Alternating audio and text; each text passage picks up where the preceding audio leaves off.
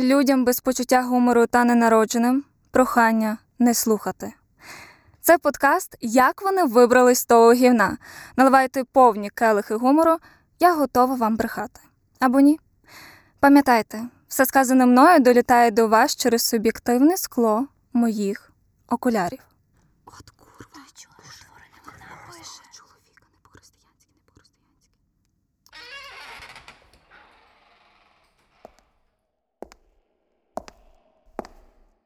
Що? Марко Вовчок в студії можемо починати. Перед нею закурили феміямом з десяток кадилиць. Вона ж була, мов мовчуще божество серед хвалебного гмину, приймала славословія земляків як дань достойну і праведну. От що спільного між Марко Вовчок та Еріх Марією Ремарк? Правильно, Вовчок це чоловік, а Марія Ремарк жінка.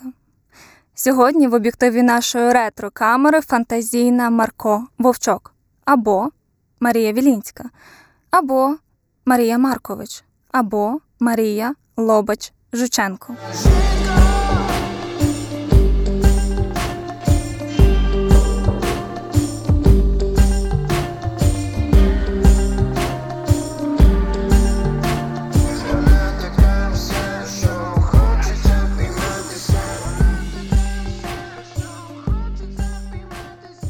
22 грудня 1833 року в неділю в Орловській губернії народилася людина, про яку ви почуєте на Укрліт Марія Вілінська. Далі в неї яскраве дитинство, важкість буття, сильна незалежна, визнання, скандали, щось там Європи, Росії, любов, життя. Таке ви чули? Не чули. І я ні. Давайте спробуємо відкрити для себе ту, яка, напевне, ще щось зробила, окрім того, що написала інститутку.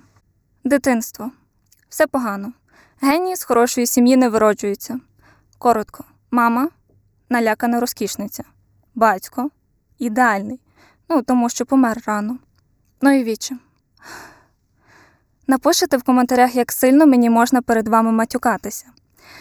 Зосередимось на відчимі, бо то таке створіння, яке встигло за життя стати не тільки алкоголіком, домашнім тираном, картярем та промахувачем грошей Вілінських, але й унтер-офіцером російської армії.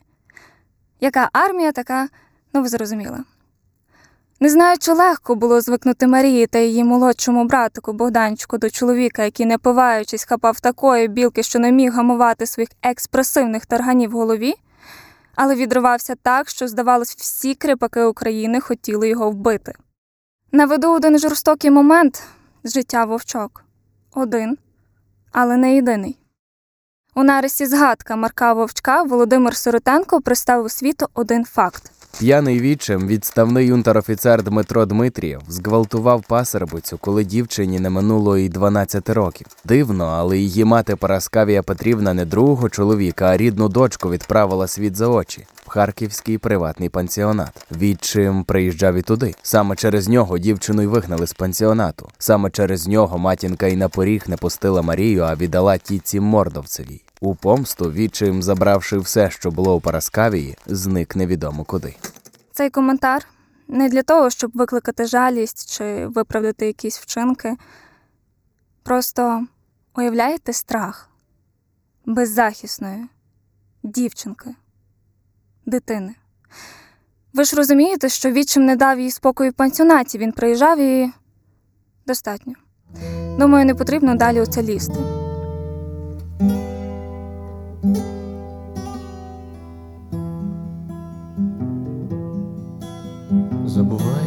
Лінії, запахи, барви і звуки.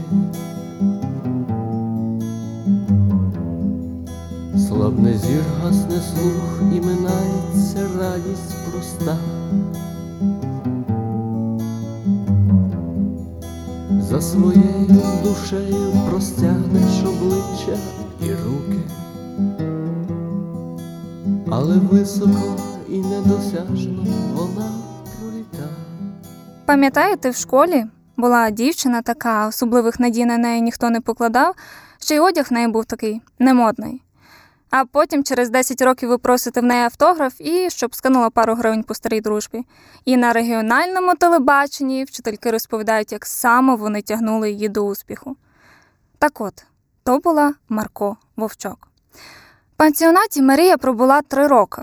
Вона одразу осідлала коня і за менш ніж три роки усилила те, що звичайні жінки по 5 років вчать. До своїх 16 знала декілька мов, багато читала, грала на музичних інструментах, все те, що потрібно для молодої паночки. Її дратують твердолобі виховательки та стереотипні мажористі коліжанки. Додому повертатись, то логічніше писати заповіт психічному здоров'ю. І чи то із-за нехватки коштів, чи то від бунтарства русоволосого підлітка, любляча мати відправляє її до заможної хрещеної тітки мордовцевіної Ворел. Тітка дуже зраділа, тому замість окремої кімнати їй дозволили спати за перегородкою в залі та доглядати двох малолітніх дітей мордовцевіних. А ще тітка робила те, що дуже люблять підлітки, повчала її, вказуючи на сирітство, бідність, сумнів у хорошому майбутньому, щоб великих ілюзій коротше собі там не малювало. Не одним словом, Мордовцева мала хист до виховання впевнених у собі дівчат. У тітки постійно гостювали знатні люди зі всієї Російської імперії. Марію формувало оточення, яких прийнято називати кращими свого часу. На постійних балах Марія, будучи дівчиною, виділялася з кола щебетущих самозакоханих дівчат в пишних нарядах. На відміну від них вона одягалася підкреслено скромно. Але ці скромні плаття, пошиті у кращих кравців, так спокусливо підкреслювали її не по віку розвинуті форми. Дівчина, що несла в собі розквіт усього жіночого, жінка, що не перестала бути дівчиною. Вона подобається чоловікам, її спокій хвилює. Золоте волосся, блакитні очі, лице з рівними рисами обличчя. Такою є вовчок у юності.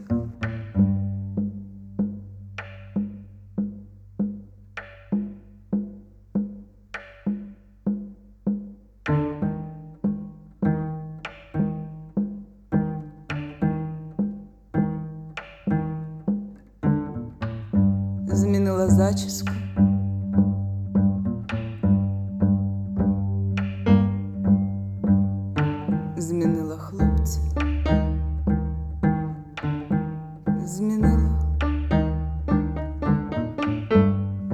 Шукала я себе.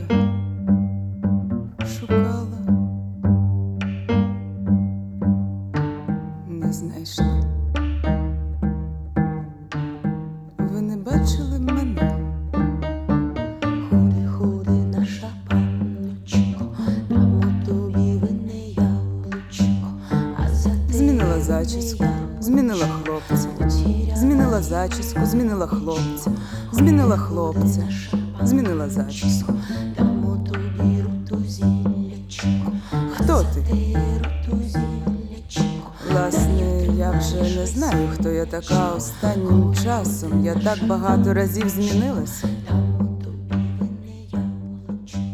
Думаю, вас теж спіткала та невдача, окрім того, що Марко Вовчок то жінка, а не чоловік, особливо нічого не запам'яталось. Що ми знаємо про Вовчок? Про особисте, про кар'єру, про неї. Тож, як їй, загадковій, почало писатись і заодно кохатись? В її оточенні з'являється майбутній чоловік старший за неї на 11 років. Як на мене, вийти заміж у 16 років то було цілком розумне рішення. Вона шукала незалежності і ту волю міг дати їй Опанас Маркович. В неї вже були залицяльники, але найвпертіший товстун Єргольців, який мав великий маєток, дві тисячі кріпосних. Він був не з такої сім'ї, як всі. Але тут з'явився Опанас. Високий брюнет з м'якими рисами обличчя, з великими синіми очима, скромно одягнений, бездоганно говорив французькою і неймовірно грав на фортепіано. Виконуючи українські пісні, його сприймали як знаменитість.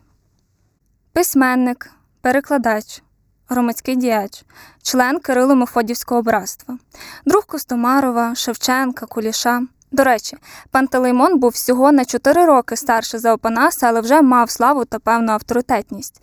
І Маркович прагнув бути схожим на нього.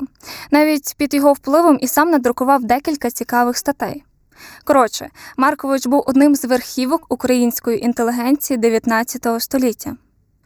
Але враховуючи те, що з конспірацією мефодівців було не дуже добре, їх швидко розсекретили. Марковича арештували та заслали секретарем губернської управи в Орел. А там, гадайте, вовчок. Спочатку Панас не виділяв її з кругу балакучих красунь, але потім вони обговорювали літературу, історію рідного краю, Росії України. Їй все мовлене ним було цікаво. Вона була в такому захопленні від того, що він розповідає. Ганна Барвінок, дружина Пантелеймона Куліша, таке прокоментувала. Як вони вже одружилися, Марковичці було ще літ 17. Таке ще молоде і так чудно було убране, видно, що було пригнічене. Була мовчазна, мало говорила, так що трудно було узнать розум. Може, от того куліже назвав вовчком, що вона наче злякана, мовчуща. Очі в неї були гарні, голубі, великі, сама біла рум'яна, середнього росту, постать так собі, бо була огрядненька не по літах, носила накидку широку, сей ховало бюст. Після того, як вона одружилася, вона вже сама, їдучи в Петербург, в Мотроновку до нас заїхала, себто до мами. Незабаром ми поїхали теж у Петербург. Здається, це було в 50-х роках.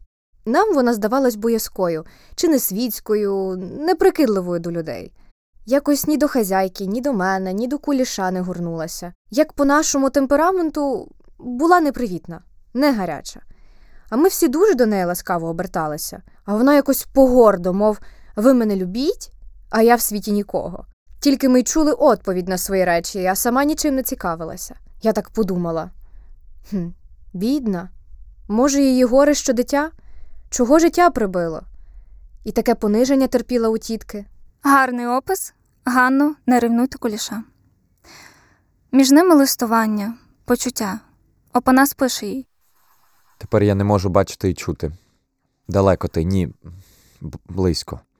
Отут в мене на руці, в серці, в молитві.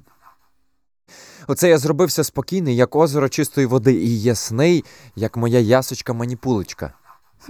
Наскільки солодко звучить маніпулечка. Закохані дивні.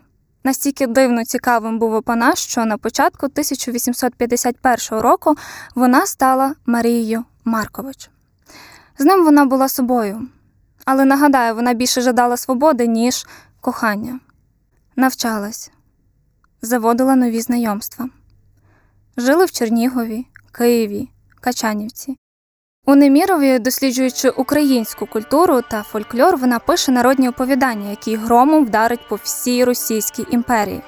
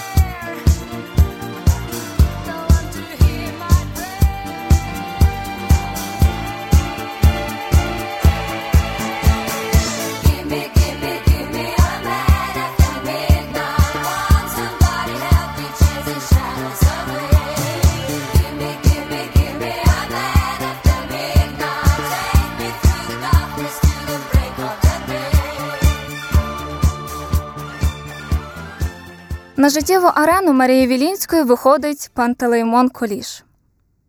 Одного сонячного ранку Пантелеймон Коліш взяв до рук твір, який надіслав йому його друг Опанас ще декілька тижнів тому. Але сонячний ранок розбила блискавка прозріння, що засліпила талантом. Хто такий в біса той вовчок? думав Коліш. і просив надіслати ще твори, бо такий оригінальний літературний хист ні в якому разі не має пропасти. Весною літом 1857 року Куліш одержав Одарку, Максим Гримич, Сон, Чари, Сестра, Данило Гурч, Козачка і Горпина. Пантелеймон допоміг вивести в світ твори Марка Вовчка, які перекладатимуть чеською, польською, болгарською, французькою, німецькою, данською мовами. А французька редакція повісті Маруся стане класичним твором французької дитячої літератури, витримавши майже 20 видань. Але оце Куліш і здивувався, коли до нього на хутір мав приїхати якийсь автор вовчок для рішення робочих моментів. А тут, як в пісні класика, сучасності, молода вовчиця. Ох, і здивувався він і одразу пише Шевченку. Побачиш, які дива в нас творяться, уже й каміння починає вопіяти. Де ж пак не диво, щоб московка переобразилась в українку, да такі повісті вдрала, що хоч би й тобі, мій друже, то прийшлось би в міру. По правді, як і Вовчок, так і її твори в Російській імперії стали настільки популярними, що читали їх, здавалось, від малого до великого. Жінка пише, порушує будь-які умовності, руйнує стереотипи, що. Та не одні таланти Марко Вовчок визнавав Куліш. Щось таке йокнуло у старшого на 14 років чоловіка, що він ладен був накласти на себе руки, але вона в коханні була така ж, як і в житті залишалася спокійною та незворушною, а цей холод, ох, як він дратував куліша. Знаєте, все-таки Маркович в чомусь обійшов куліша. Наприклад, жінка в нього була ну просто ставлю лайк і підписуюсь. Це звернення було до вас. Ніяк не могла збагнути, як описати ту любовну драму між ними, але на допомогу прийшов Сиротенко. Ось як він коментує закоханість куліша. Марія разом із сином у супроводі Тургенєва увечері 29 квітня поштовим диліжансом до Берліна виїхала за кордон. В догінку за Марією кинувся Пантелеймон Куліш. Щоправда, важко це назвати навздогін. Куліш в цей час знаходився в Німеччині. Він чи не найбільше від усіх вважав, що Марії треба і відпочинок, і творчий зріст на заході. Та й сам він хотів побачити світ, показати себе. Та от одна біда. Віктор Забіла все життя кохав єдину жінку Любу Білозерську, сестру Пантелеймонової дружини. Коли та пожалілась на невірність чоловіка, Віктор пообіцяв їй відвадити того від жінок. Він приготував йому таку настоянку, яка повністю позбавляла чоловічої сили, ще й видав її за знамениту коханівку. Коліш, тільки приїхавши в Кеннінгсберг, шле Марії телеграму з пропозиціями, як і куди їй їхати. Пройшов тиждень ніякої відповіді. Він шле депешу вже своєму видавцю Каменецькому. Отримавши від Каменецького відомості про те, що Марія виїхала разом з красеним Тургенєвим в Берлін, він страшенно розлютився і сам приїхав в Берлін. Не дивлячись на скупість, зняв розкішний двомісний номер у кращому готелі і став дожидатись Марковичку. Приїхала вона 7 травня. Він таки уламав її залишити Богданчика, сина Тургенєву, а ніч провести з ним. Бідний Пантелеймон. Він видудлив майже пів літру забіляної фельдшкоханівки, щоб бути на висоті. Забіла ніколи не кидав слів на вітер. Обіцяв Саші, що відвадить чоловіка від жінок. І відвадив. Розгнівана Марія ранком разом з Тургенєвим поїхала до Дрездена, де зупинилась у друзів Тургенєва Райхелів. А Тургенєв поїхав до своєї коханки Поліни Віадро. Куліш примчав і до Дрездена. Знову вони провели ніч разом, і знову у нього нічого не вийшло. Марія неймовірно образилась і розірвала з ним усі стосунки. Куліш від незрозумілої чоловічої слабкості ледь не зварював і повернувся до Петербургу. Алло, то Ганна. Вовчок, ти що з моїм кулішем зробила? Він тут вішати збирається, вірші тобі пише. Каже, щоб Бог врятував тебе пропащу. Мені дружина Мінділеєва розповідала, що якийсь знатний поляк чуть не закінчив самогубством, бо сильно був закоханий в тебе. Пантелеймон для тебе то і сьо, а ти що? Значить так, ти як вмреш, я тобі понаписую. Я тобі таке понап... Дуже перепрошую, якісь поміхи були. Куліш так образився на вовчок, що вона належним чином не віддячила йому і має роман з Тургенєвим, а не з ним, що його сприйняття її пройшло еволюцію від мовчуще божество до європейської потаскухи. Що важливо, пам'ятайте, 80% розмов у цьому світі то плітки. І наведені приклади теж чиєсь упереджене бачення вовчок.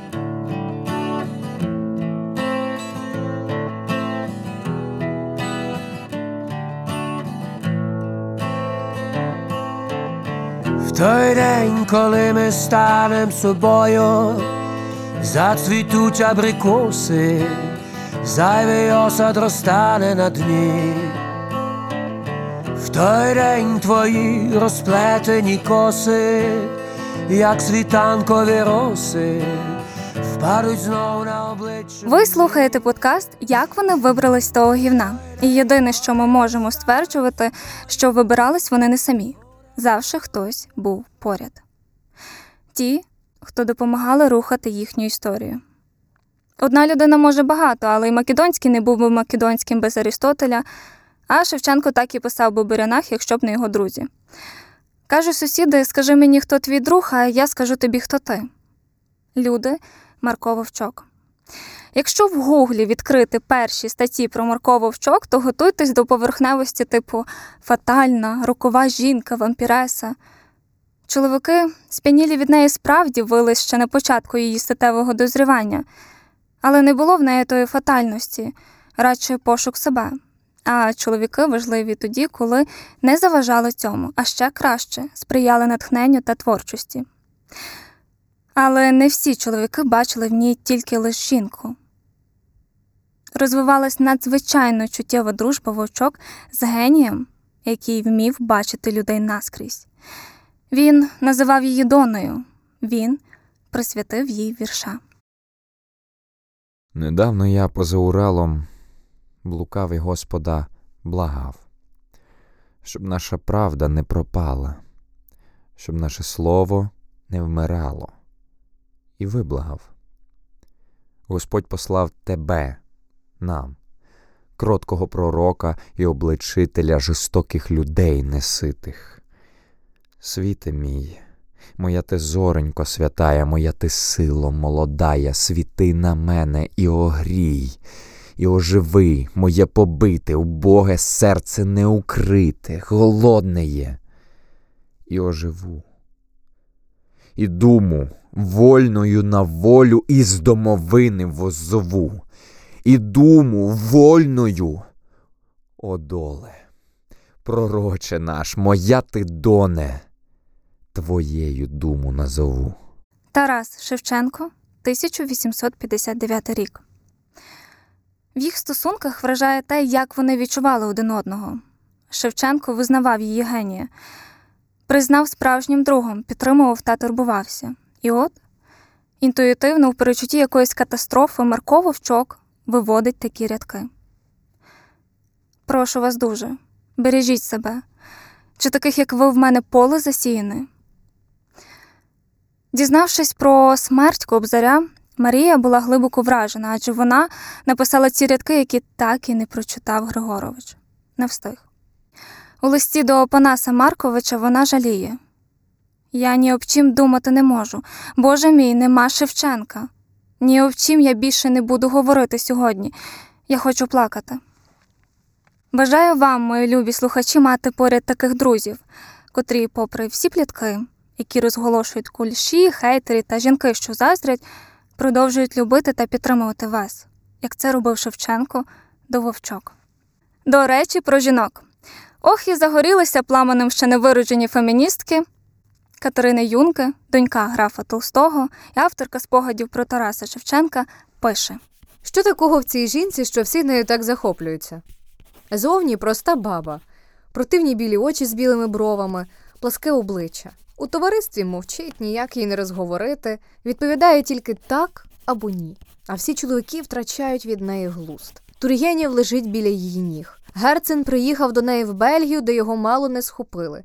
Куліш через неї розійшовся з дружиною. Пасик захопився настільки, що покинув свою працю, свою кар'єру, змарнів весь та їде за нею. Як мене обурює ця жінка? От в мене складається враження, що сиділа вовчок така десь у Франції, Слухала музику, пила вино і навіть цим дратувала або захоплювала. Сидить вона в центрі, а навкруги бігають люди з полярними думками холодна і безсердечна. Ні, гаряча і добра, звабниця, ні геній свого часу. Сама написала твори Ні, давайте звинуватимо її в плагіаті. А вовчок дивиться все одно. Вона знає більше п'яти мов. Її твори читає вся Європа. В неї в друзях Жюль Верн і Шевченко, а ще самоповага. І страждала вона дуже багато, але щось не нарікала на важку долю, як деякі. Може, тому не така популярна зараз. Іронічно, але Лесі дуже подобались твори вовчок. Дотепно, що її мама Олена Пчілка писала про вовчок, що та нахабна кацапка, що вкрала українську личину. Про кацапку. Була на моїй 200-річній пам'яті одна людина, що не могла всидіти на двох стільцях. Здається, фамілія була в нього пов'язана з чимось таким смачним. Ну, якщо ви любите яйця. І відмінність вовчок це сміливість бути свідомою. Взагалі, смілива це найгармонічніший опис до вовчок. Чи писала вона російською? Так. Цього вимагав час і фінансові проблеми. Але найкращі твори були написані саме українською, та за все українське трималася сама вовчок. Тургенів, знаний нам Тургенів. Ще одна близька людина для Марко Вовчок. До речі, саме вона познайомила Шевченка з Тургенєвим. Так от, Тургенів, увага, перекладав твори Марко Вовчок з української на російську. Я повторюсь, Марко Вовчок народилась в Росії, змогла вивчити українську навіть більше, плекала ту мову так, що франкої не тільки писали про багату лексиконом і незрівнянну мелодійність її мови. Дивно, правда? Величі російської літератури перекладають твори з української в 19 столітті. Росіяни в Тургенів, бляха, питав Шевченка, в кого можна навчитись українською. Ми ж пам'ятаємо, як Тургенів ставився до українців, як недолюблював хлопів з Малоросії. Думаю, Марко Вовчок можна сказати дякую хоча б за це. Тургенєв ще саме під той час змальовував нас характерно по-своєму, а тут вовчок з'явився, і він коло неї теж став упадати. А коліжі Білозерські узялись за його і присилували навчитись української мови. Він це й зробив і переложив вовчкові оповідання на великоруську мову. Сим спокутував свій гріх великий. Гріх було Тургенєву насміхатись з українців, бо лежачого не б'ють. Та ще ж і несенітниця то була яскрава, що Тургенєв написав у своїй присмішці отій. Тургенєв думав по-своєму, поки йому глибинно нашої поезії народної не показали. А як узнав, то й зачарувався. Саме він переконав Марко Вовчок, що їй потрібно у Європу, що вона має стати письменником світового рівня, і саме він, не дивлячись на балачки про їх роман, також виконував роль друга. Завжди хтось подає руку. У ті роки вся освічена Росія впивалася повістями Марка Вовчка і ридала над е, долею її героїн селянок. Але крім цієї служби вимога моменту, а на мою думку, мистецтво зобов'язане приходити на службу суспільству, особливо за часів подібних криз, нариси Марка Вовчка мали серйозний вплив. Їх сентиментальність е, зовсім не була сентиментальністю 19 століття, за якою ховалася відсутність справжніх почуттів. Навпаки, в них відчувалося гаряче биття люблячого серця, в них розлита справжня поезія, в них відчувається віяння глибоко поетичної української народної поезії, поетичних пісень України. І з цією народною поезією пані Маркович була настільки знайома, що, як зауважували російські критики, вона доповнювала своє недосконале знання дійсності народного життя, вводячи майстерним чином багато рис, натхненні народною поезією і піснями України. Це тільки що був російський революціонер Петро Кропоткін. Хай собі спочиває. А ми продовжуємо досліджувати її життя, її як людину. З 1866 року, майже на 40 років, Марко Вовчок стала постійним співробітником французького журналу і отримала виключне право на переклади Жюль Верна в Росії, власником якого був П'єр Жуль Ецель, французький письменник, видавець. Француз знайомив її з європейськими творцями, підтримував морально та фінансово. Можливо, а неможливо, був закоханим. Vous les hommes êtes tous les mêmes Macho mais tu Monde de nos vies est infidèle Si prévisible Non je ne suis pas certaine Que, que, que tu le mérites Vous avez de la chance qu'on vous aime Dis-moi merci Rendez-vous, rendez-vous, rendez-vous au prochain règlement. Rendez-vous, rendez-vous, rendez-vous sûrement au prochain rêve.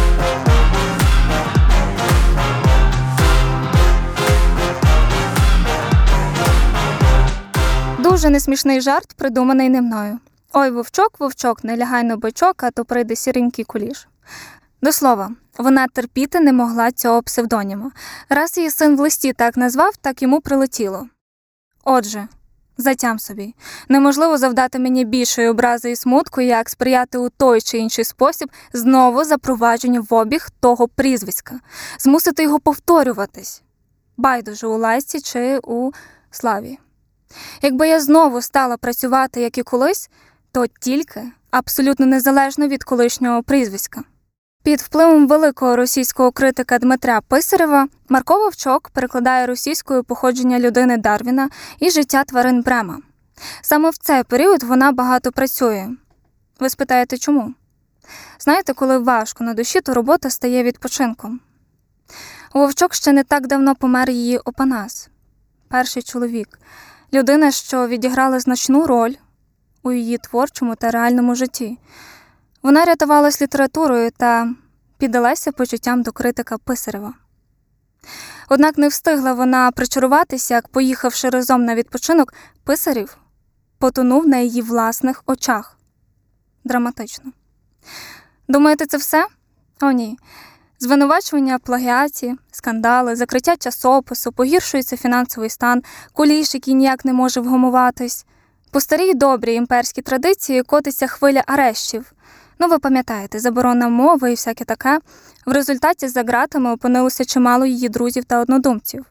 Повсюду вилучалися книжки українською мовою. Її твори винятку не склала. Але в цю печальну ноту вривається весна. З'явився той, поряд з яким вона захлиналася від щастя.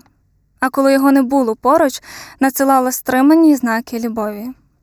Листування то, звісно, не моя парафія, але та простить мене Євтим і Вухоляп. Ви тільки послухайте. Мій дорогий друже, якщо це правда, що душі літають куди завгодно, я нині спрямую свою до тебе, і вона тебе цілуватиме в обидві ока. Як тепер я подумки це роблю. Обіймаю цілую здалеку, мій любий друже. Дурнику, що питаєш, чи люблю я тебе, а сам досі не знаєш. Не знаєш, що раз я полюбила, то ніколи вже не розлюблю. На диво, це не був знаний письменник чи чоловік старший на 15 років. Влітку 1872 року в гості до Марії навідався син. Разом з ним і найближчі друзі, студенти військово-медичної академії. Майже всі одинадцятеро по черзі закохались у знану літераторку. Хоча, знаєте, є різні версії їх знайомства. Тільки з догадками намагаємось стягнути людей. Смішно, що як свого часу Опанас не звертав на неї уваги, так і вона не планувала закохуватись, тим більше в молодшого на 17 років чоловіка. Але настав час, і в 39 офіційно наша Марія вийшла заміж за Михайла Лобач Жученка. Поряд їхнього будинку був фруктовий сад, і вона, сидячи в кріслі гойдалиці, під старою грушею в улюбленому саду до останнього подиху в любові писала. Марко Вовчок революція в літературі, в житті, в любові.